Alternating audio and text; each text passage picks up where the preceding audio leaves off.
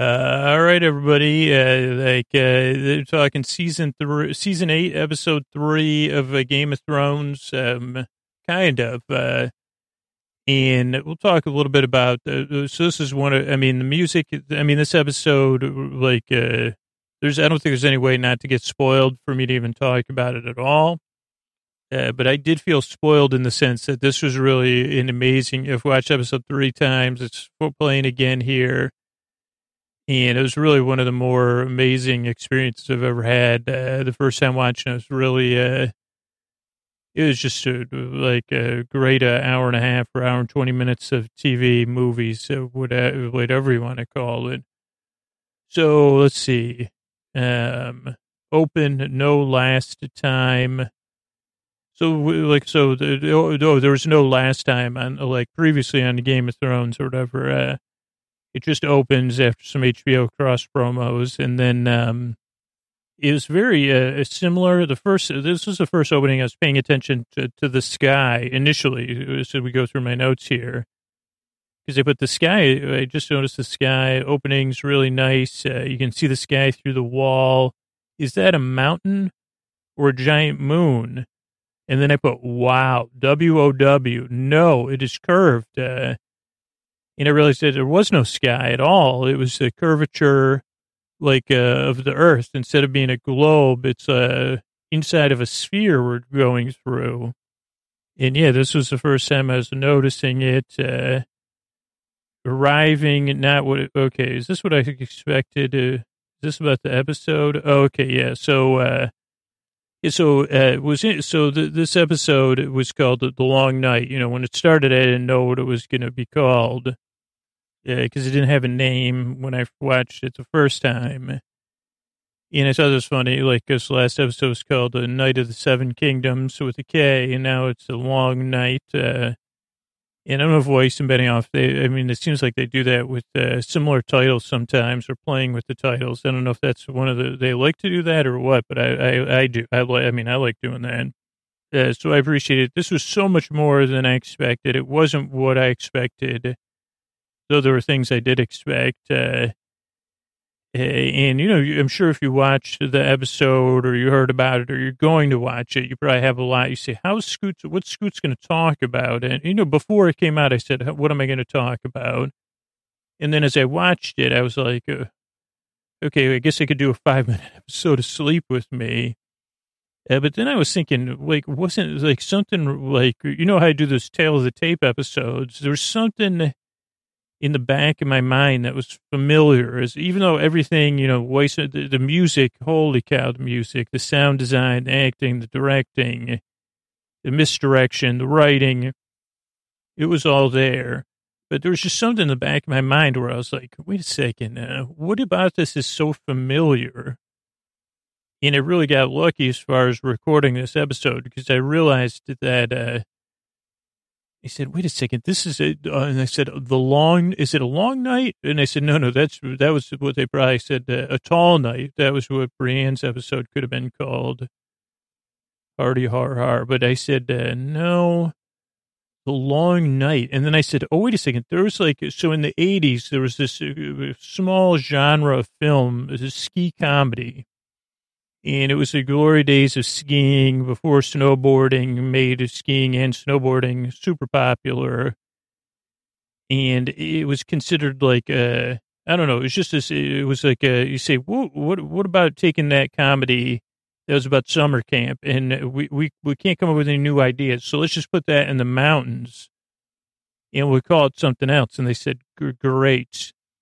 And there was this one great uh, 80s ski, comedy called uh, uh, Snowdown, The Long Night. Uh, and again, it was direct to video. Nobody's probably heard of it because it like uh, I can't find anything else about it. I think it got uh, taken. Yeah, I don't know. Just it was so I, but I remember the movie. I must have watched it 85, 90 times though somehow on the first watch of this episode, I didn't remember it, but it, I said, okay, this works because I could just go through what I remember from the plot of the 80s uh, comedy movie Snowdown, The Long Nights. And Snowdown 1 was originally, so Snowdown, The Long Night was actually Snowdown 2. It was about two different ski, competing ski resorts. Uh, one called Winterfell. I don't know how I forgot that either. And the other one, uh, now this was in the 80s. It has nothing to do with present day, but it was called Vail. Like it was in, it took place in Colorado. Or no, Aspen. I don't know. A- no, no, it was Aspen. I'm sorry. I get, I get every, I get all this mixed up. So it was Aspen. I don't know if uh, Vail and Aspen. Uh, okay, no, it was Aspen. I don't know why I get that mixed up. Probably some. I've never been to. I've never been skiing in Colorado. Believe it or not, one day or snowboarding. Uh, but in uh, uh, Snowdown One, it just it was called the Snowdown. It was about these two competing ski resorts: the family-run Northern Resort Winterfell, and then Aspen, which was getting uh, run by. Uh, it was run. It was like a haven for the rich uh, and famous, and they wanted to build a run. You know, landing. They wanted to take Winterfell, plow the mountain, and build a runway for private jets to land. And the that was a big. The big movie was about how uh, Robb, who was uh, the, the family, the star of the Winterfell family, Starks, uh, family run resort and went up and raced, uh, or was it Benjen? I don't know, but so, or was it Ned? I don't know. One of the Starks, uh, older Starks, was in a race for the rights to Winterfell. You know, because they get suckered. You know, so the the Aspen people, they suckered him somehow. And the Aspen was a family, like in, of like uh, you know Aspen, Reg, you know, like uh, I don't know. We'll get into it because uh, it's in this movie too. But that, that's just basically a, attempt to do this uh, plot of Snowdown One. It was uh, Winterfell was saved, you know, but they weren't ready to let it go. They still they said, "Wait a second. Uh, and then, uh, believe it or not, the Aspens in between the first movie and the second movie learned not only could they have that that okay because of uh, the way things changed, they said, "Oh, we're not going to be able to expand only if we buy the existing uh, resorts because they, they say we can't build anything new now because there's new regs." And so they found out Winterfell was worth its weight in gold, and they were going to take over Winterfell. Uh, and again, much like a lot of these '80s movies, they said, uh, "Well, first there was hand wringing going on. That's the first uh, how the movie opens." and we see Sam, who who was like uh, one of the, the, like one of the kids went away to school at, at Wall Academy, and this was one of his best friends. That was Jon Jon Snow. Uh, this was his best friend Sam, one of you know book smart, uh, but not street smart. And Sam is just wringing his hands because this is it. This is the uh, Snowdown but like in the Olympic edition, because this was around like one of the Olympics. So they're going to have all these competitions uh, to see who the, for the rights again to Winterfell or to uh, to, to Aspen. Like so, this one like uh, the Winter, Winterfell would win Aspen or Aspen would win Winterfell. And there was four games scheduled, but the movie the movie reveals them in in stages. Uh, the first one is a, just a snow like snowdown which is kind of like a snowball, snowball, snow fort fight. Uh, in perpet until one team just gives up. Uh, so it's like a snowball fight till one team gets uh, gives up. They say, "Well, I want to go inside and then get warm or whatever." And so we're in Winterfell. You know, they, they're you know they don't have like uh, the corporate money, the investors, so they're all getting ready, and Sam's hand wringing and he gets handed one of those trowels because he's supposed to be shaping snow for the snow fort or shaping snowballs. And we start to go through scenes of everybody getting ready because they're getting their snow fort ready, making sure their snowballs are ready. Uh, we see that the younger siblings, like the little kids, they have to go in because this is like, you know, you say, well, it's for fun, but it's also for the family business. Uh, so all the younger kids are going to go in and have hot cocoa now, not young Lyanna Mormont. She says, no, no, no, I'm staying, uh, you know, I want this, uh, she's, you know, she's, she's cool. She's tough. We see Tyrion, who once worked for, for a family that had a ski resort in the South, uh, But you know, you know the whole like I don't know. You haven't seen the movie. It's very similar to Game of Thrones, though. Uh, he found out he was banned from the games because he's too smart. Like the the Aspen said, that Tyrion's too smart, can't participate. Uh, they said because of a technicality that he was once married to uh, Sansa and also a member of family that owns another resort. We see start to see all the forts. All the kids are getting ready uh, to go. Uh, Tyrion grabs his stuff. Uh, we see Bran, the youngest uh, Stark, uh, and the Ironborn, uh, and Theon. And w- this is a second game. this is also so either one of these two games, if you win it, you win the whole competition. There's just a couple sub games that I don't know, you know, they're just in there to fill the plot out, but this one, so Bran's the youngest uh, Stark, and then somehow the Aspens got to pick the rules. So the oldest Aspen and the youngest Stark, uh, if one of them uh, gets hit by a snowball, the other team wins. So kind of like uh, like capture the flag or something like that. Like, uh, but in this case, you just have to hit Bran with a snowball, or the older the older uh, Aspen uh, who calls himself the Aspen King. He, uh, the King of Aspen, all those things. He's the greatest skier, you know, all, all you know, in, in, all of Colorado. So, where was I? So we see Bran and Theon getting ready. That's just another rule thing. Everybody's getting ready. We see Davos. He worked, you know, he used to like running the the kitchen. He's the Onion Knight, they call him. We see Sansa and Arya, two of the Stark kids. Uh, uh, Sansa's got side eyes going. Uh, two of those, uh, something snowballs. Oh, two hounds. Uh, we see two hounds. What are those hounds called? The ones, uh, Benjamin hounds? What are those? Whatever those are called. Uh, two of the biggest ones, the, the dogs that, uh, they carry the, the, the cask on around their neck. Uh, so we see two of them uh, we see snowball launchers. Uh, then the Dothraki kids that uh, they they joined up with the Starks. They said because you know you'll get well, some of this you could figure out, but they were going to work with the Starks. They're on bikes, and they're winterized bikes with, uh, with skis. Then we see Podbran, uh, Jaime, uh, Grey Worm. Grey Worm's got the, the, the uh, Unsullied dance crew uh, Tormund. What does that say? The Hound, Tormund, Elberic, the Hound, Gendry. We see Ed. Sam shows up late for the snowball, you know, the kickoff for the snowdown.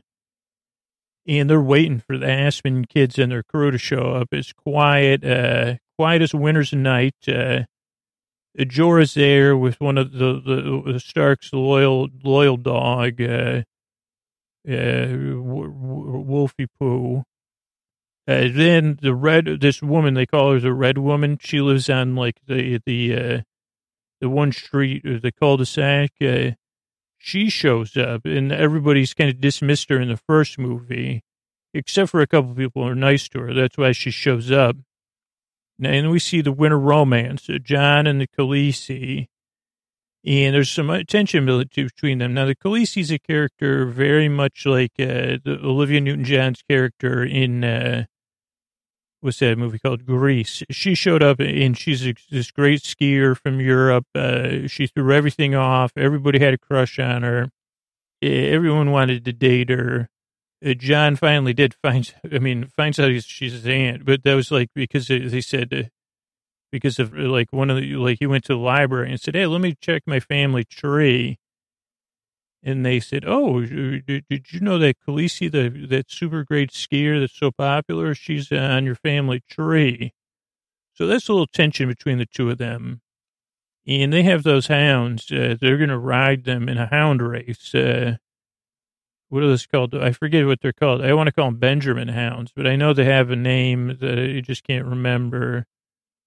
Uh, Davos sees a red woman. Uh, she gave him, uh, I think he delivered some to her house once, and she tipped him five cents on like an $80 uh, food pizza order.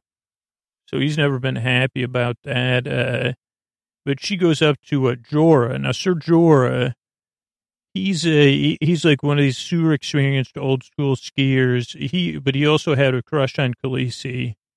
Yeah. But now he's leading, like he's trying to help. And uh, Red Woman says, I have all these super soakers with warm water in them. And it's a perpetual warm water machine, battery operated. All the batteries are charged. I have them for all the Dothraki kids. And he says, for what? And she says, to melt their snowballs and the others. And he says, holy cow, that just might work. And first, Jorah doesn't buy it, but, you know, he comes around. Uh, she gives them all out. She also has glow sticks. Uh, she says it's dark out. You know, you can't be riding your bikes. Uh, she says these are great glow sticks. Uh, so then everybody's pumped up. They go, we can just melt their snowballs and avoid this whole thing. Uh, send the Dothraki out, beat the rich kids uh, from Aspen, and it'll be done. And the red woman says, a Grey Worm, Valar Morghulis. Uh, she, he says, Valar Dohaeris. One Onion Knight doesn't like it still. He says, you can't tip five cents on an $80 order.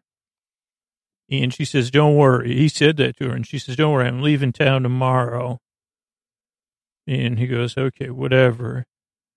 Arya also has something, history with the Red Woman, but not related to food delivery lots of the Dothraki kids, they oh they also start ringing their bike bells to, to really like really gives cheer to everybody.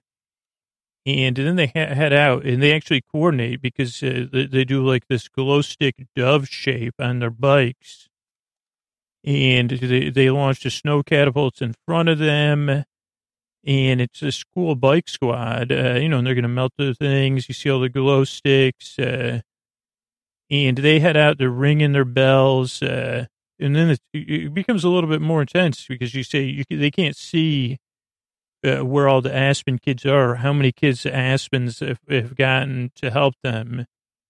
Uh, because in a, in a snowdown, there's really not that many rules. Uh, and then all the bike, you don't, then all the glow sticks go out, all the bike bells stop ringing. A couple bikes roll back on their own and we find out that the Dothraki, uh, they, uh, it didn't like they didn't get rid of any snowballs, and some of them got snowed the, themselves. Uh, uh, Jon wanted a board brand Khaleesi, but Jon said Jon and Khaleesi are supposed to be in this race with the two uh, dogs, riding the dogs. They're huge dogs. Don't worry. These are rideable dogs. And then the, the Khaleesi says, no, no, no, we got to, uh, she goes, this dog race is a distraction. And he, Jon goes, yeah, we got to protect Bran from getting snowballed. And she goes, no, no, we got to get into the snowdown. We got to go to the snowdown where all the, uh, the rest of the team is. So Dothraki was my team and I convinced them. And so let's see, Grey Worm's ready. Everybody's ready. Uh, the kids from Aspen, they have kids of, uh, I don't know, they have tons of kids. I guess the kids from Aspen show up now and they, they're throwing snowballs like uh, you've never seen it before. And again, there is one rule: only throw a snowball you'd be you'd be uh, okay with catching on your end.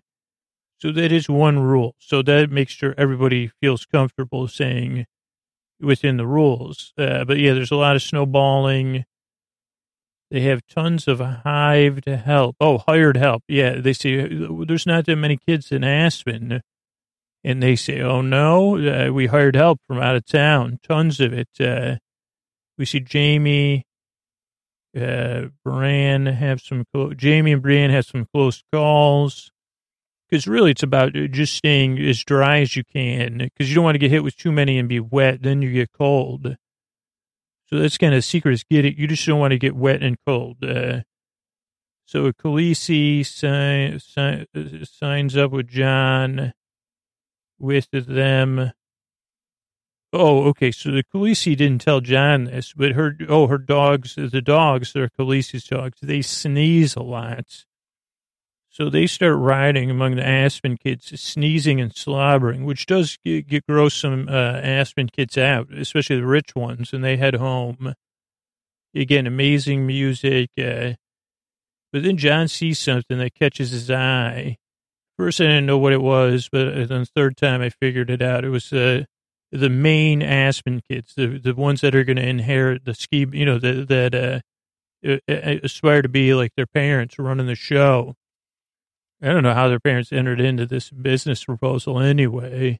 Maybe they inherited it between the two movies, because uh, the the uh, the Starks they own the ski resort, uh, so I guess maybe the Aspen kids do too. I know two of them were Jake and Jacob, uh, but I don't know the rest of their names. Uh, and uh, then their dad. Oh, so then Jon heads his dog towards them, but they're rich, right? And I guess like maybe this was like the last thing their dad did for them was buy them uh, snow machines uh, and talk about throwing off a snowball fight is uh, having giant professional snow machines. So Jon, kind of like a sucker, flies right into the snow machine and gets lost. And then so does Khaleesi.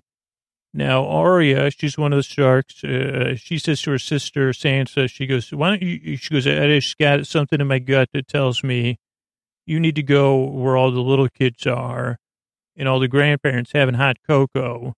Go back there and keep an eye on things. And Sansa says, shouldn't I stay here? She goes, no, no, no. These Aspen kids are no good. Uh, they're cheaters. Uh, that's what Sansa says. Or, I mean, Arya. And so Sansa says, okay, I'll do it. Uh, Snow Machine makes a huge mess. Then we see uh, Theon Bran and the Ironborn.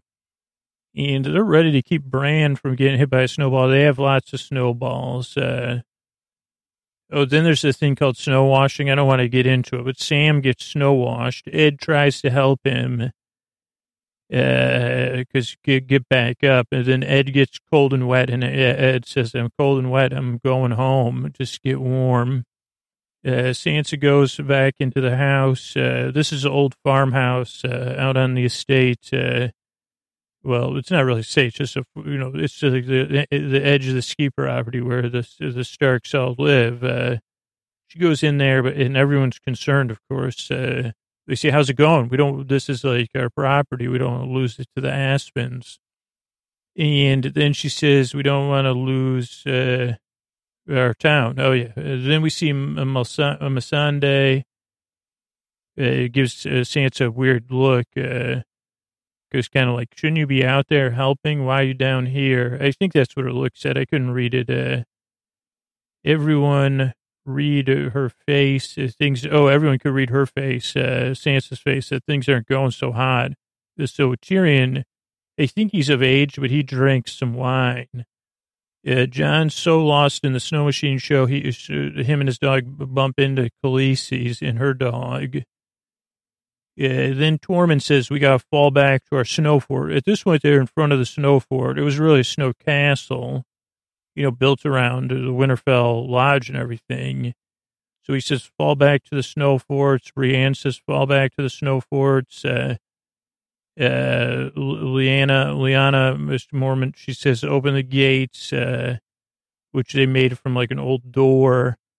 Uh, Grey Worm and his dance crew, they try to um, keep everybody from getting hit by snowballs while they go into the forts uh, like shields, kind of. Uh, uh, then Jon and Khaleesi they get they lose one another in the snow snow bank or snowstorm. Uh, Bran wants Jon checks on. I think this means I don't know what that says, but uh, uh, Jaime and Brienne help one another. There's so many Aspen kids. There's great music too. Uh, but just too many uh, uh, Aspen kids. Uh, Arya, uh, oh, she throws a snowball at somebody chasing the hound with like a giant snow, snow like a shovel full of snow. Then the Unsullied try to fall back. Uh, uh, fall back, they say, but the Unsullied stay behind. Most of them stay behind to protect, because uh, they say if the kids just ran into the snow fort, there's so many Aspen kids, uh, they could just take all the snowballs. And I mean, these kids have like Gore-Tex on, so it's not like they're getting cold anytime soon. Khaleesi's nowhere. like Trek's key ring part of the plan. Oh, so then they say they had this other plan, which was to, uh, uh, like uh, to, to, to light all this warm, like these hand warming stations, uh, so everybody could get warm. But Khaleesi's the only one. She's old enough that she could, uh, she was like in charge. The adults said, okay, you could turn on all the, uh, cause there's propane. You could turn on all the propane hand warming stations. And all the other people, they try to do it, but they don't, you know, they're, they're, they're just kids. They don't even know how to turn on a hand warming, you know, like a restaurant warmer. Yeah, Grey Worm's out of breath. Uh, I noticed that. Red Woman shows up. Now, she's an adult. Uh, and they say, wait a second. And she says, yeah, I can turn on propane. I'm an adult. Uh, yeah, but then there's so many snowballs that Unsullied and Grey Worm have to escort her there. And after she builds that up, she can't get the, the igniter to work. Uh, and it takes her a bunch of tries. Oh, I was going to count how many tries. Let me see. It would take a minute. But yeah, I mean, can you believe how closely this movie uh, matches? I said, wait a second, is this like a shot for shot remake of an 80s uh, ski comedy? Uh, but it, I really think, I guess it, I mean, I guess that's how it works out, huh? Okay, there's Jon lost in the snow. Khaleesi, fall back, open the door. So here she goes. Let's see. So she's walking up. She's about to press the button. And she puts her hand on the button and uh, she presses it once, uh, twice, three times. Uh, I can't get, I guess you can't do it. The closed captioning is not really good. So I guess I don't know, four, five, six times. And finally on the last one, right when they need to, their hands warmed because it's really snowing now. I don't know if it's natural or snow machine, but she gets it lit. Uh, and then everyone gets in, gets their hands warmed and catches their breath uh, because you they say, okay, these uh, the the Winterfell kids are getting warm. The Aspen kids are like, what should we do? We need to get told what to do by the uh, rich Aspen kids because we're the hired uh, the goon squad or whatever. Uh, let's see, Hound, Beric. The Hound says, This is enough for me, man. I don't know about this whole thing. Why am I helping because even if you own a family sized ski resort, you're rich. Why am I just, what, what am I doing? Uh, Sansa's with her grandparents. Uncle Varys is down there. Uh, let's see. Uh, Tyrion wishes he could be up there. He can't believe he got banned from the thing. Sansa says, There's nothing you can do. Or I. She says, Witty remarks won't make a difference. Uh, the truth, uh, must, uh, so she says this, uh, the most heroic thing we can do is look the truth in the face. Uh, I thought that was great, uh, she was talking about the economics because she's like, uh, she's like uh, kind of, uh, it's kind of a bummer. She's like, get, she kind of agrees with the hound. She's like, these economics, uh, even our ski resort, and she goes, you know, everybody says buzzkill. We should have stayed Oh, then they talk about, uh, you know, maybe we should have stayed dating because those two had dated uh, or maybe even been married. Uh, and Sansa, you know, Sansa, she's just a kid. She says, well, it wouldn't have worked out because I know you have a thing for the Ice Queen, Khaleesi. And she forgets her best BFF's like standing right there. And Missandei, Missandei says, WTF, yo. And they say, oh, snap. That was more the look of Sansa's face said, oh, snap. Uh, then Theon looked exactly like Link from, uh, uh, uh, what do you call it? I'm not kidding. I don't know what the time is. Uh, actually should be coming up here, but he looks exactly like Link from Legend of Zelda. Cool. Very cool. He apologizes to Bran. And Bran says, buddy, you're here with your crew, your family. Uh, and then Bran says, you know, I got to go. I'm going to go into my, like, uh, channeling in the bird zone. I don't know what his birds did. So maybe this, uh, like, maybe they pooped on the other kids. I don't know. I don't know if this has to do with the next episode or the, uh, another one. And then we see the oldest King Aspen on his giant, he's got his giant dog. He's trying to, uh, race. He says to the kids, uh, because the walls of the snow forest are very high And he says, You want to get over those walls of the snow fort, human pyramid, yo. He goes, uh, hand warming. He goes, just to make a human pyramids and climb over the walls and throw snowballs. What am my dad paying you for? And they say, okay, right away. Uh, okay, here's where Theon looks like a link, just in case you want to see it. It's like at uh, 33, oh, 3345. He's standing there just like straight out of Legend of Zelda. Uh, very cool. Uh, and they did a great job with Theon in this episode. So good. So they do, within the Aspen crew, they do a, human pyramid. They start to get over the walls. Uh, why did you not do that earlier? I don't know what that means. Uh, uh then Jon chooses, uh, Jon, oh, Jon chases, then the old assassin says, what if we have a dog race uh, to see who wins it all? Really just a distraction and then the pyramids really start to work. Uh, so then Snowdown it goes on like uh, Snowdown's on like uh, and there's snowballs flying. We see Jaime and Brienne, Sam, uh, uh, dealing with the Aspen kids that are inside the yard. Uh, so they're inside the snow fort in the yard of the Stark house, and uh, you know the the lodge and the you know where the Stark kids live. Uh, the hound's taking a break. Arya does this like uh, snowball ballet. You know, she's learned uh, Braavosian snowball ball ballet. Uh, Brienne. Oh, Beric, he looks, he watch, Davos watches on. Beric tries to help. Uh, uh, you know, she's kind of got too many Aspen kids. Uh, then a seven foot kid, like a linebacker, like seven foot, like Shaquille O'Neal sized, uh, rolls into the yard, uh, and, uh, uh, like starts just, just throwing snow on everybody. Arya's outnumbered. Beric says, "Yo, Hound, what's up? Uh, let's help Arya. If you don't want to help, uh, you know, the ski industrial complex." And he says it's called the Winter Industrial Complex. And he goes, can't let them snow Arya. He goes, tell her that you don't believe in friendship. Uh, uh then Leanne, Lyanna Mormont, uh, she takes out this, she, they both her, they, they, do a double snow wash. Uh, Lyanna and the seven footer, they both get cold and they're both done like throwing snowballs. Uh, they want to be warm.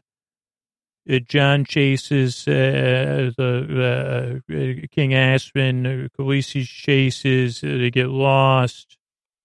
oh, then the top. King Aspen shows up. Oh, this is a racing or the dog racing thing, but he's not playing fair anyway. Kind of like uh, pod racing in that Star Wars movie or something.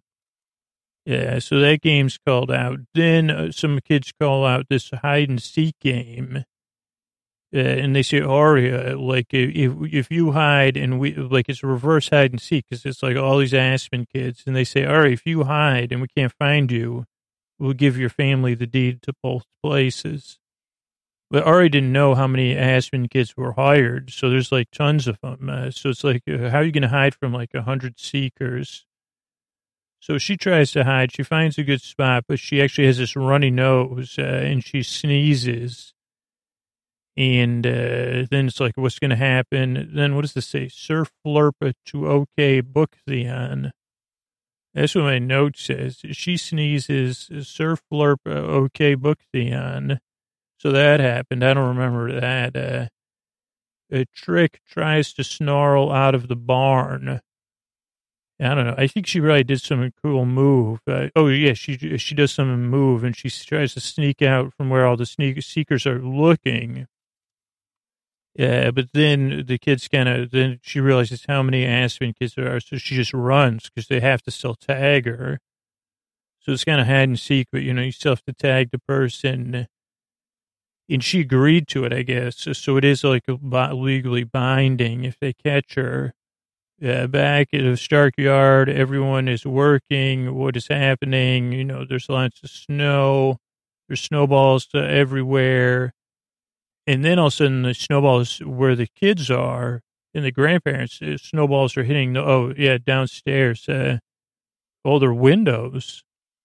Yeah, Hound and Beric, they try to help Arya get away so she doesn't get tagged. Uh, the Hound actually carries her, so they run faster. Beric stays behind to slow down the Seekers. Uh, he gets snow, a lot of snow on him, but he's still kind of trying to keep warm. You'd think there'd be more. I guess there was so much skiing in the first movie. That's why there's no skiing in this movie. This is also just the climax of the movie. Okay, so they try to um, where was I? Beric. Uh, okay, so then Oh, so then they get into an outhouse that nobody sees. It's covered in snow, and they close the door. And they say it's got a secret exit. Uh, and Beric says, "You know what? I'm cold. I'm, I'm stopping playing." And then the red woman's there, and she says, "Now his purpose has been served." Uh, and she, uh, Arya says, "I know you," and she goes, "And I know you."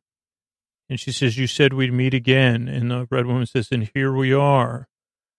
She goes, This is the end of one of the ski resorts. Uh, and Arya says, You just said I'd lot of snow, lots of eyes. And she goes, Brown eyes, green eyes, and blue eyes, yo.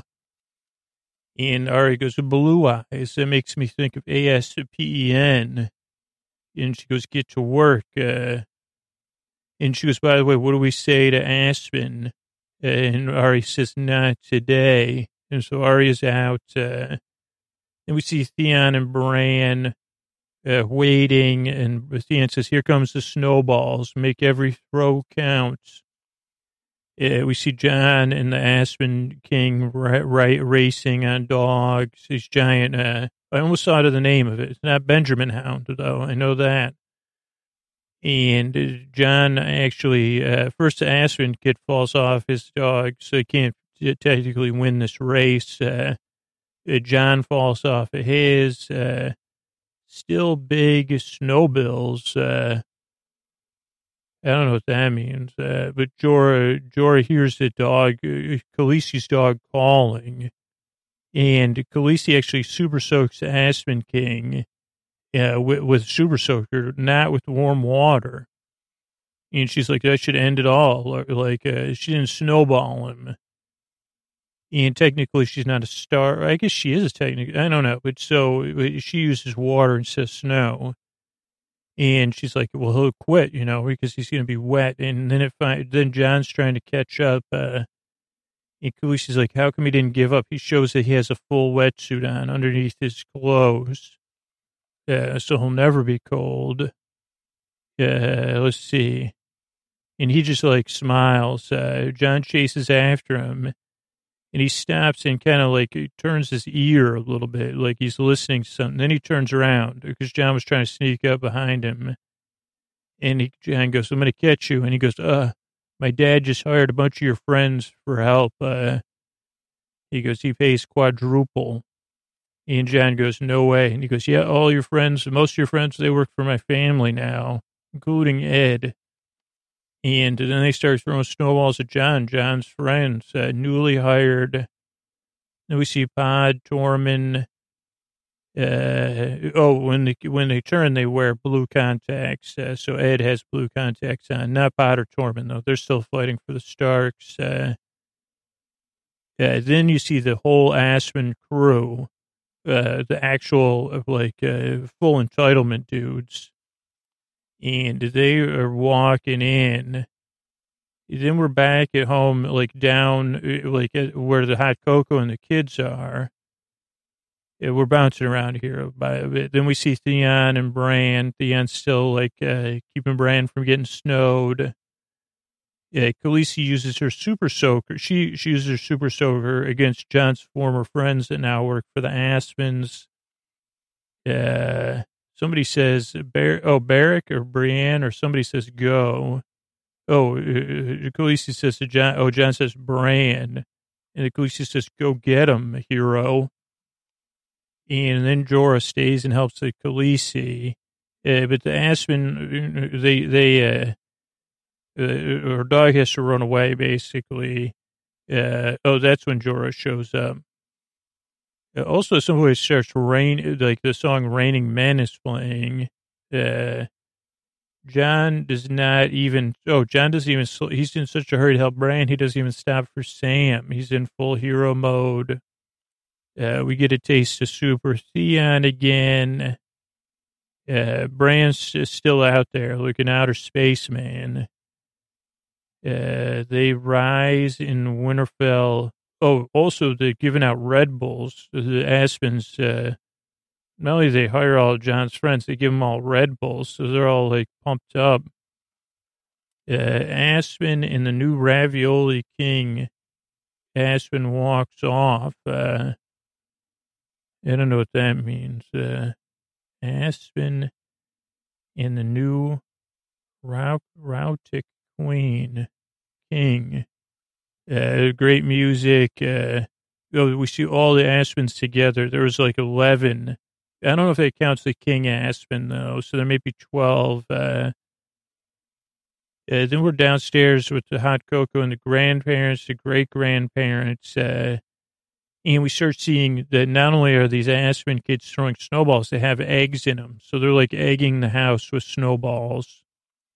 And then they, oh wait, then Super Jorah, Khaleesi, uh, something Tyrion and Sansa are sneaking around trying to avoid getting egged. Oh, then younger Aspen kids and older, like Aspen great grandparents are in the house, the Stark's house with yellow snowballs. I mean, talk about violating all decency. So there's there's grandparents throwing yellow snowballs at grandparents uh, watching over the little kids. Uh, and Arya and Tyrion obviously can't stand stand for that, so they're going to try to put a stop to it. Not in this house, they say. Then Jon realizes he wants to tame King Aspen's dog, who's running around without a leash and going to the bathroom everywhere. So Jon and the Jon's like, I can't just let this dog go to the bathroom all over our property. So he's trying to catch blue flame. That's the name of uh, the Aspen King's dog. Oh, there's piano playing. Is Jorah like fully? So Jorah was always had a crush on Khaleesi. Khaleesi's like, I just want to be friends. Uh, but he goes like uh, full redemption mode. She was like, you know, why can't we just be friends? Why do you gotta uh, try to make it more than that? Just like a Mormon. She says, uh, that was in the first movie. Then Jon's running, but you know he's trying to catch the, the blue flame dog and, and put a leash on that dog. Uh, Theon and his uh, Ironborn friends they do a great job of keeping Bran from getting any snow on him. And then we get a shot of the slow walking Aspen kids. Uh, then Jorah uh, uh, keeping the Khaleesi from getting snowed. Uh, we see how hard, like, even though they weren't uh, central to the episode, Jaime, Pod, Brienne, Sam are working so hard. You know, no one wants to lose this ski resort, this particularly to the Aspens. Uh, and there's more slow walking Aspens. Uh, yeah, then we see Bran and the 11 to 12 Aspens. Uh, uh, and then Theon's there. He's like, I don't know what I'm going to do. There's one of me and 11 to 12 rich uh, entitled Aspens. Uh, and uh, Bran says, don't be an ass, you know, don't be an ass, says Theon. No, he says, you're a good man. And then the second rewatch, I mean, the first one, there was tears at this, but it, I had goosebumps uh, on the second watch. And he says, you're a good man. Thank you. Like, uh, you kept me snow free. Why don't you, like, and Theon says, well, I'll see what I could do. And so King Aspen steps up. Uh, him and Theon have a snowdown. But Theon gets iced like tea, man. Uh, he's ice cold. And Bran kind of stares like a yes stare, like bring it. Uh, uh, like the raven is ready because uh, King Aspen's like, I'm going to snow you. I'm going to win your family's uh, ski resort. We'll have total ski resort dominance. You guys, will give, he goes, I'll give you the outhouse. Uh, maybe you could ski down the mountain on it. Uh, Jon, Jon's still trying to collar the dog, getting covered in slobber, which, you know, you don't want to get covered in slobber when it's cold outside. Uh, Jorah gets uh, covered in snow. He doesn't have a snowsuit on. Yeah, but he's keeping the Khaleesi from getting cold because she actually doesn't have like a good wicking on. Uh, the hand of the oh, then there's like this close up of the hand of the the Aspen kid, uh, King Aspen, doing the slow walk. Uh, Ian Branch just waiting there. The music's uh, unbelievable. Uh, Jon's trying to get to catch the dog still. Yeah, there's building music, uh, more slow walking King Aspen because he's just a heartthrob too. Kind of like he's like the Val Kilmer in Top Gun, Iceman. I think it's probably the same movie. I mean, same, maybe it was Val Kilmer played it in this movie because it was the 80s. Uh, Bran does not even look at him until he gets closer. Then Bran looks up. Uh, he locks eyes with the with uh, King Aspen, who's got these perfect blue eyes. They lock eyes with one another. Music is still building, and Aspen kind of turns his head, like almost like something's not right here. Uh, I think it was more that Bran was not worried because Bran, like, totally. I mean, Bran's like, dude, I've been chilling since I became Strad Raven. Chill's my middle name. You know, you can't say, oh, so Raven like unless you say it like that. If you say, "Oh, so Raven," you know, he goes to because I'm chill. Uh, Jon tries to catch catch the dog by barking at it uh, as a last resort because uh, he says, "I'm in a hurry," and I'm still trying to catch this dog. Uh, Aspen raises his hand with uh, to, to Snow uh, Bran, and then out of nowhere, uh, Bran's sister uh, the coolest person in the history of the world, Arya, dives on the screen like she ski jumps off of something into screen. And she does this move that no one's ever done before. It, like originally, this was in the first movie. There was this legendary skier, Linda Lindy Johnson. Yeah, that's how they won the, the resort was by Linda Lindy Johnson. Arya does a double Linda Lindy snowball switch, uh, where she like dives in, uh, you know, whatever off a snowboard or something, uh, towards uh, the uh, Aspen kid, like she's going to throw it with one hand.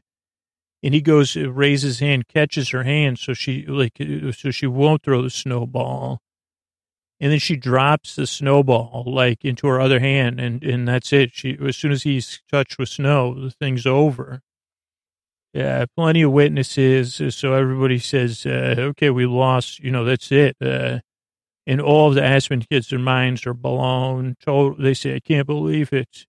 How am I going to go? I thought I was going to go to an Ivy League school and, you know, pay some, you know, pay, you know, I could have had seamless every single night or I could have chosen what delivery service. Now I'll have to get a job. Uh, we cut to Jorah, who's wet and cold and tired. Jon, who's breathing. Uh, but you know, this movie was made before there was like squad goals, which was like ten years ago anyway. But we see that the main squad is still left. Uh, we see uh, Arya, Bran. Oh, Arya and Bran exchange this look. Like Bran goes, "Damn, you're good." With Snowball's sister, you just saved the entire family and also expanded. You know, well, that's great. Uh, um, let's see. Then Khaleesi, she says, uh, uh, Jorah's like, I got to go inside and get warm. And he goes, and matter of fact, I'm going to go back. He goes, actually, I'm done with the North. I'm done with Colorado. I'm moving to Florida. And uh, she, she, she, so it was a little bit sad because he says, you know what, like, I'm not going to go. Because he goes, my God, I got to get warm. And she goes, well, we'll just come inside. And he goes, no, no, no. I'm moving to Florida right now. But then her dog shows up to lick her hand, you know, and give her a kiss. So they kind of cheer and snuggle her. So that cheers her up a little bit. Uh, then we see the hound, the red woman who stares down the something, something. I think the hound stares her down. Yeah, then Davos, what does that say for Winterfell? Oh, she skis. That's what it is. The hound and the red woman are walking, and then that red woman puts on skis. And then we see Davos watching, and she goes, I'm skiing out of here. I'm skiing down the mountain. And, uh, you know, uh, she goes, I'm leaving town too. And she's not even wearing her snowsuit. Uh, uh, so I don't know. It's just a that was how the movie ended. I guess like she's the old traditions leaving, uh, along with all the Aspens and stuff. And so that's how the episode uh, came to. I mean, that was how the movie closed. Uh, and then they had like some uh, slapstick, uh, what do you call those bloopers? But it was just a classic film, you know, classic '80s uh, comedy. Now let's see, just a couple of quick facts because we're really, uh, this is a really long episode, huh? Uh, the long night. Well, I'll just link to them because it's uh, we're already like uh, pushing time wise. Uh, so I'll have some links in here. We still got, you know, don't worry, we still got time and pounds and the prayers coming up. Uh, but thanks for listening. Thanks to everybody that was involved in making that show. Because oh boy, was it great! Uh, yeah, here you go. Here's Stamina and Pounce. Uh, ladies and gentlemen, boys and girls, and friends beyond the binary, welcome to the K Pounce Family Fun Radio Hour. Uh, no, no, no, no. It's uh, something more cool than that. Uh, well, we now interrupt your uh, special the K Pounce Family Fun K Pounce the radio station of best friends, cats, and children everywhere, where children, cats, and friendship existed. But we now break your uh, regularly scheduled family fun hour for this uh, special broadcast of the adventures of Tom and Pounce uh, in, in, the world of noir Chardonnay. K Pounce, the radio of uh, friend, friendship of boys and girls and friends beyond the binary and cats everywhere friendship at K Pounce. It's a little too much, but decent. Hello, everyone. I'm Sir Tom, and welcome to another episode of the adventures of uh, Sir Pounce and I in the world of uh, noir Chardonnay. I'm, I'm, you, you may know me as your grace, or your lord, my grace. Uh, it's your grace, actually, though, not my grace. Uh, I am your grace. And here's another adventure with uh, Sir Pounce. Uh, introduce the show. I mean, my say.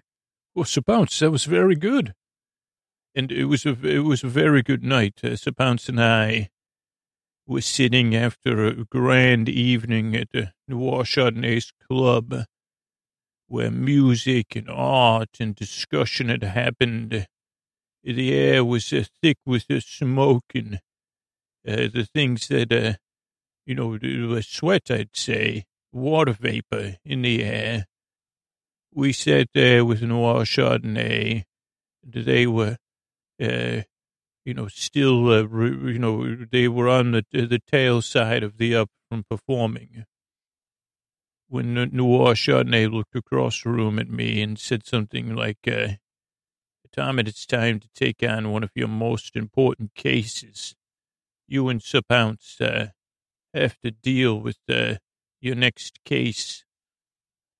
And I said, who's the next case? And sudden they said, remember the person that was in the club who made a scene, uh, you know, started, uh, we called it heckling the performers. And uh, we stopped the show and we said to that person if they wanted to refund you know, the, the, the mission for everyone there and each performer for the time. They could keep going on their, their thing, but otherwise they would need to leave.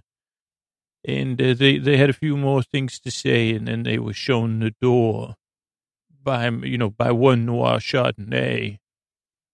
Noir Chardonnay said, you know who that is. That's your next case, Tom, and uh, track it down and I, so Sir Pounce and I hit the streets of the big city, the city that sleeps when it's the city never sleeps, but the people of the city sometimes sleep, sometimes they don't. They sleep on different schedules.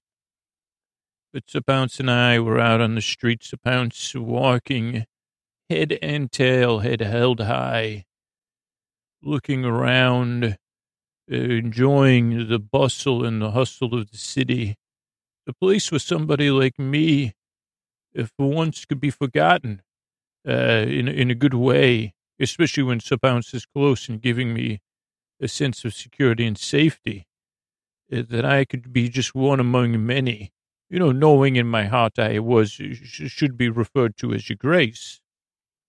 But the city had taught me one thing, the days there, you know, that it was hard boiled and I was hard boiled.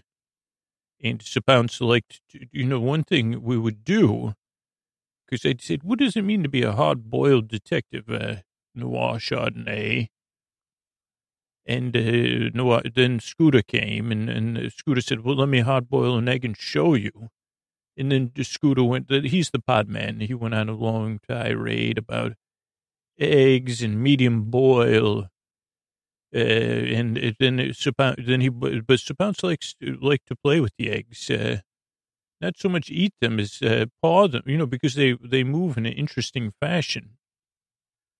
But soon we found ourselves uh, in front of a building, a building uh, gleaming with uh, excess gold, and even the name on the front well, there was like, we'd passed a Joffrey's Coffee, uh, but this just said Joff, uh, the Joff building, J O F F on the front.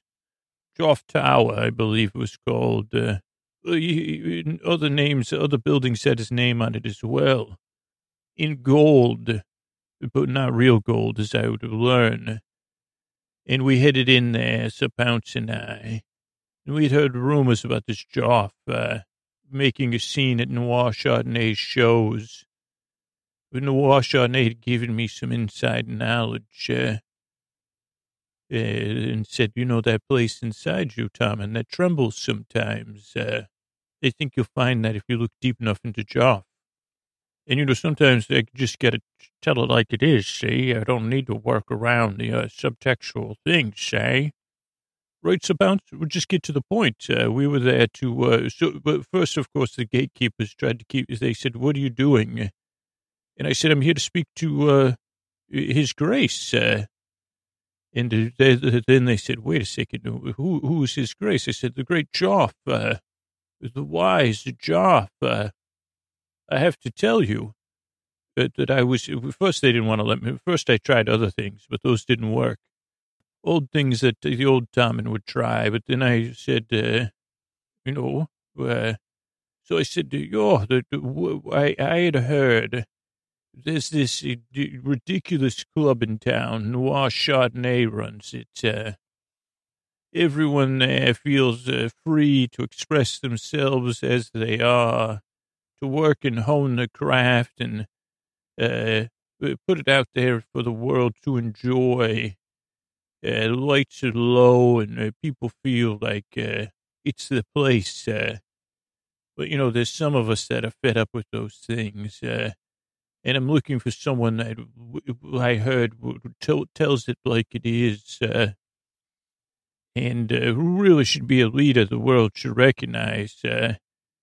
you know, they, they, maybe they already do. They see the name on the building, Joff and they know that that's a powerful, powerful person. Uh, and I know that. That's why I'm here, just to uh, bask in the glory. And it wasn't long before, you know, because uh, here's the thing. It's about, it's about so what was Joff doing? Mason mine. Yes, he was watching us. Uh, he was, he has monitors. Uh, you know, he, he was looking for people looking for him uh, to, to bask in his glory. And also, you know, I, I had learned that uh, sometimes these things are just tests when these, uh, as noir, you know, the trembling within us makes it. So, of course, we were escorted up and made to wait for too, too long a time. Then we went into Joff's office, but he, you know, he was eating something succulent and delicious in front of us, but not offering it to, to us or acknowledging our presence and, do, and doing important things. But eventually, uh, I sat there passively is I have the ability to do is just to, to go, you know, uh, Pounce was there and, uh, you know, cool as a cucumber. And I was there, you know, just thinking about fun things I like to do with Sir Pounce. Uh, and, you know, also I said, well, I'm now, uh, you know, Sir Pounce and I here to crack this case, eh? And so eventually he got to us and he said, oh, what do you, so you heard about me, uh, and Noir Chardonnay, eh? And I said, I heard you said some, some things. Uh, and you tell it like it is. You're real, this beautiful, uh, your name on the building is so impressive. And he said, who's this here? And I said, this is my best friend and my cat, Sir Pounce. And there was something about the fact that I said best friend and I meant it. And Sir Pounce looked at me, you know, that didn't sit right with this jaw. Uh, and so he tried to, he had to, you know, the, one of those long looks, uh, kind of like when you need to number two, but you hold you, that was the look on his face. But, you know, he's thinking about how he was feeling and processing it. And he was going to say something about, you know, to, to, to try. And I said, okay, I need to do, this is all instantaneous. This happened. Uh, and I said, excuse me, Joff, uh, you don't mind if I call you your grace, do you? It was a real sign of respect. Uh, and he said, I do not at all. And I said, you must uh, seem you know, see yourself as a natural leader, uh, you know, and uh, leader of people. And, you know, you, you, you, uh, you just got a, you know, sick of uh, noir Chardonnay, you know, the, uh, you you know, I remember the first time I went to know. Why don't you sit down, Joff? I'm going to do some talking here. And again, he was looking at Sir Pounce, and I said, Sir Pounce, this is the time we got to reach deep here. We got to crack this case. Uh, I said, Jeff, why don't you meet Sir Pounce up close? Uh, and I could tell Sir Pounce, you know, Sir Pounce never forgets anything. Just remember that. Uh, you know, but Sir, Sir Pounce is wise and brave uh, and a best friend. And I said, down, so sit by you, Jeff. You don't mind if down, hops in your lap. You invite it, you know, but uh, Pounce jumped in the chair next to Jeff uh, and just started purring. And then Jeff started petting Pounce, and Pounce was really working it, really uh, soothing Jeff. I said, it's nice. Uh, it's called purring. The cats do it. I don't. Uh, it's cool. And Sir Pounce is cool. Sir Pounce likes you sees that in you. Uh, and uh, Jeff kind of got a vague, absent-minded look uh, as uh, uh, Jeff was petting Sir Pounce. And I said, listen here, uh, you know, maybe uh, there's something about Noir Chardonnay and the openness of that club and that community and the expression that goes on there it really uh, sets you off, eh? And Jeff said, yeah, yeah, yeah, see? And I said, yeah, something doesn't, but, but maybe, uh, I, rem-, and then I said, oh, I forgot. I was, I mean, I'm such a, a forgetful, fussy dussy. Right, Sir Pounce? And Sir Pounce said, meow, meow, meow, And he said, oh, your cat talks. And I said, it does. Uh, it said, uh, hair's cool the way it hangs over the front of your head in that way. It's a mystery too. But I, I, I, uh, I, I could see there's something trembling inside you. Like I don't know if you could, uh, you could feel it or you don't know it's there. Uh, but it maybe it's trembling right now in sync with Sir Pounce's purring. And uh, Josh started, his jaw went a little slacker. His shoulders went a little looser. He said, yeah.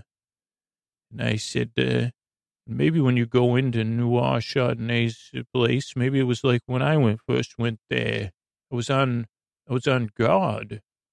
I felt out of place, so like an outsider, and I felt intimidated by all this expression, all this encouragement and uh, freedom and, and mm, I, I don't know how else to say it, but love. Uh, uh, maybe it's curiosity. I don't know, but I found it a bit uh, T H R E A T I N G-ing. But uh, you know, first I, I was scoffed at it, and it wasn't until Noir Chardonnay uh, reached down and petted Sir Pounce by the ears and said something that echoes through the decades and epochs of my life. Uh, who's this uh, fine young cat?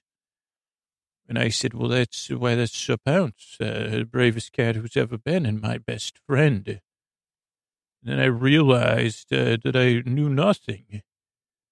And I said, who are you, young man? And uh, I said, I'm uh, Tommen, Sir Tommen. I think I'm here to become a private detective.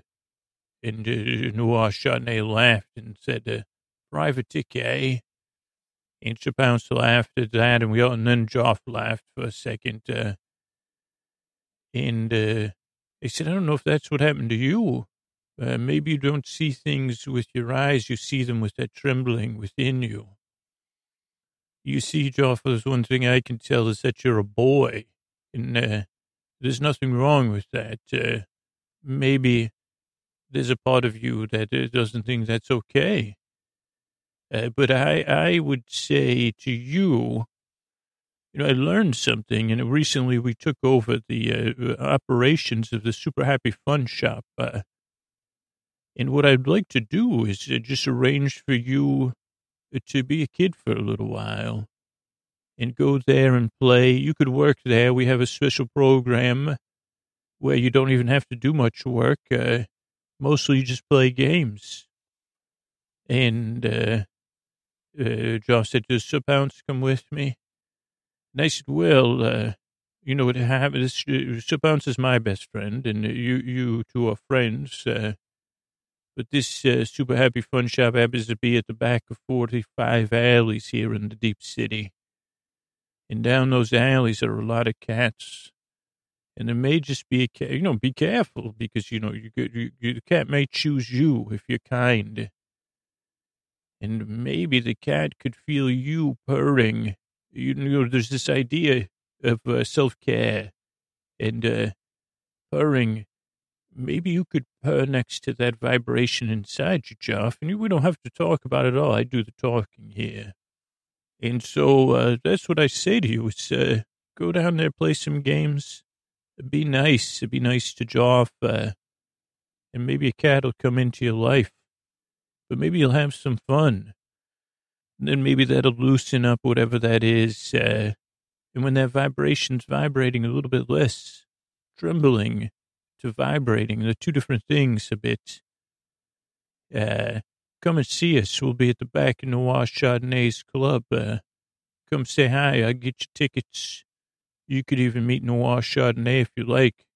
Maybe apologize, maybe not. Uh, but that's it. Uh, go on, you know, have a good day. And Jeff said to me, you mind taking my name off the front of the building on your way out? And I said, Your Grace, it'll be my honor. He couldn't, I couldn't tell you if I dreamed it would be for sure. And, uh, you know, give Pat, Sir Pounce one last pat and then head down to the Super Happy Fun arcade. And we'll see you soon. It was nice to see you, Joff. Uh, I feel like I know you two from somewhere. I said, say another case solved. Uh, Sir Pounce and Tom, and good night. Crone, it's, it's time for, sorry, Crone, it's time for my prayers to the old gods and the new. Crone, sweet, sweet Crone, Miller Smith, Barky, Jester, Hound Dog, Deckard God. It's me, your humble uh, servant, coming in, you know, uh, pentient. I'm, I'm prostrated, uh, Crone. Holy cow. Uh, you know, so I have a prostrate. Anyway, uh, coming in, t- talking to you, praying in and uh, you know I've been working. Well, I haven't been exactly working on our plan since the last time we talked, uh, but I've been thinking about it occasionally of how we're going to stay in touch uh, since we won't have the show uh, to keep me, you know, keep me getting a hold of you. So I thought I'd give you. So I, then I had the summer camp idea so Crone, Sweet Sweet Crone, Miller Smith, Barker Jester, Hound Dog God. Uh, this is what I think is we should form a summer camp. Uh, and I, I don't know what, I said last week, because then I said to myself this week, how, how would it, even if they're all knowing, I'm not aware of any summer camps in Westeros or the Game of Thrones universe. And the most summary stuff happened down where the Jester was. Uh, and he did, didn't get you know did, didn't get enough FaceTime anyway.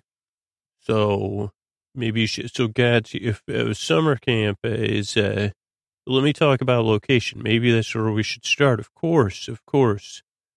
So we went someplace with a lake. That's one. Uh. Now, Crone, I don't know if you swim. Barky, I know you. Barky, you'll be you'll be in Miller.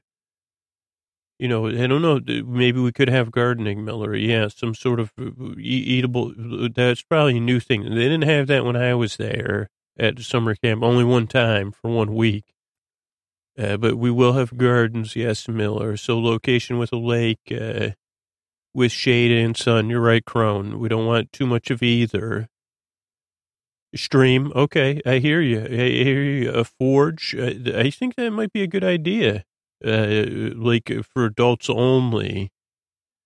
Uh, Smith, because yeah, you could forge uh, horseshoes. Uh, you, you know, friendship bracelets are usually braided or created um, out of uh, plastic like rope, at least when I was there. So, but maybe we could have that. Uh, maybe you could have a forge. I don't know if what, uh, um, maybe you could just run the forge. Uh, is that what they're called? Yeah, but you, a, blacksmith shop. You're right, Smith. Uh, Jester, oh boy, are we going to need you for the nighttime activities. So yeah, a, a, a entertainment hall, uh, and Hound Dog God. Don't worry, there'll be plenty of frowns to go around. And hangdog looks. Uh, but here's the thing, Scott. So we need a lake. Uh, we don't need the whole lake. We just need access to the lake. A dock is normally a pretty big part of it. Uh, for standing, for blowing, you know, that's where the movie sh- scenes are usually shot, and you know, canoeing, swimming lessons, uh, other swim swim related fun swims uh, and other stuff you do in the water. I don't know if we're fishing or not. I mean, if uh, we're doing smithing, maybe we could do fishing. I'm not sure on that ruling. Uh, we want a place with a lake. Uh, beach would be nice. You're right. Uh, I I do hear you. So beach would be nice. Uh, it is always cool if it's in the mountains, but it, you don't want it to be too remote because you like you're driving there.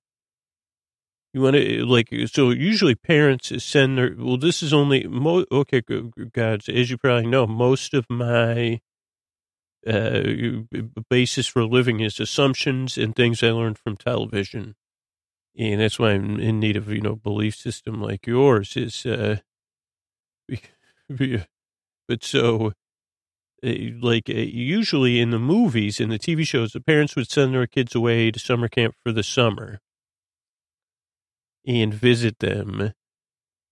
Or it would never seem like it lasted a week. It always seemed like it lasted a few weeks, which somehow made it cooler and more bonding for the youth and the staff. Uh, and you wanted it to be further, far enough away that it wasn't a hassle to drive to, but far enough away that you couldn't just uh, you say, "Hey, come get, get me." They'd say, "Well." So I guess that's over an hour and a half. Because usually less than an hour and a half. I think that's the number because then that's three hours round trip, uh, maybe an hour and 15 minutes. Uh, so that's the level of remoteness we're looking for is whatever our base market is, which ours is everywhere. So, oh, do we want to theme it? Good, good point. Uh, could it be near Renaissance festival? That is a good question. Uh, oh boy, Crone, you really are brainstorming me. That is good stuff.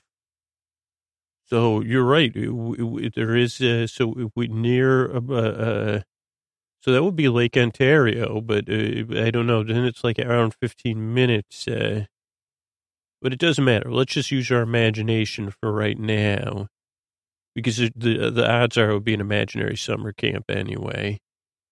So we want a lake, we want trees, we want a dock. We got those covered. A stream would be very nice, or a creek at the very least. Uh, and I think actually the summer camp I was at, maybe it was my imagination, but there was a creek running down the middle of it into the water. And that separated the uh, the, like on one side of the creek up on a hill was uh, the the uh, boys camp, and then on the other side of the creek was a girls camp. But again, this could have just been in a movie I saw. So we had then we have cabins, uh, and usually like uh, I don't know if the cabins are normally all ages or they're separated by age. I think they're separated by age, but don't quote me on that because I think it would be better if it wasn't. Well, maybe it would be better if it was.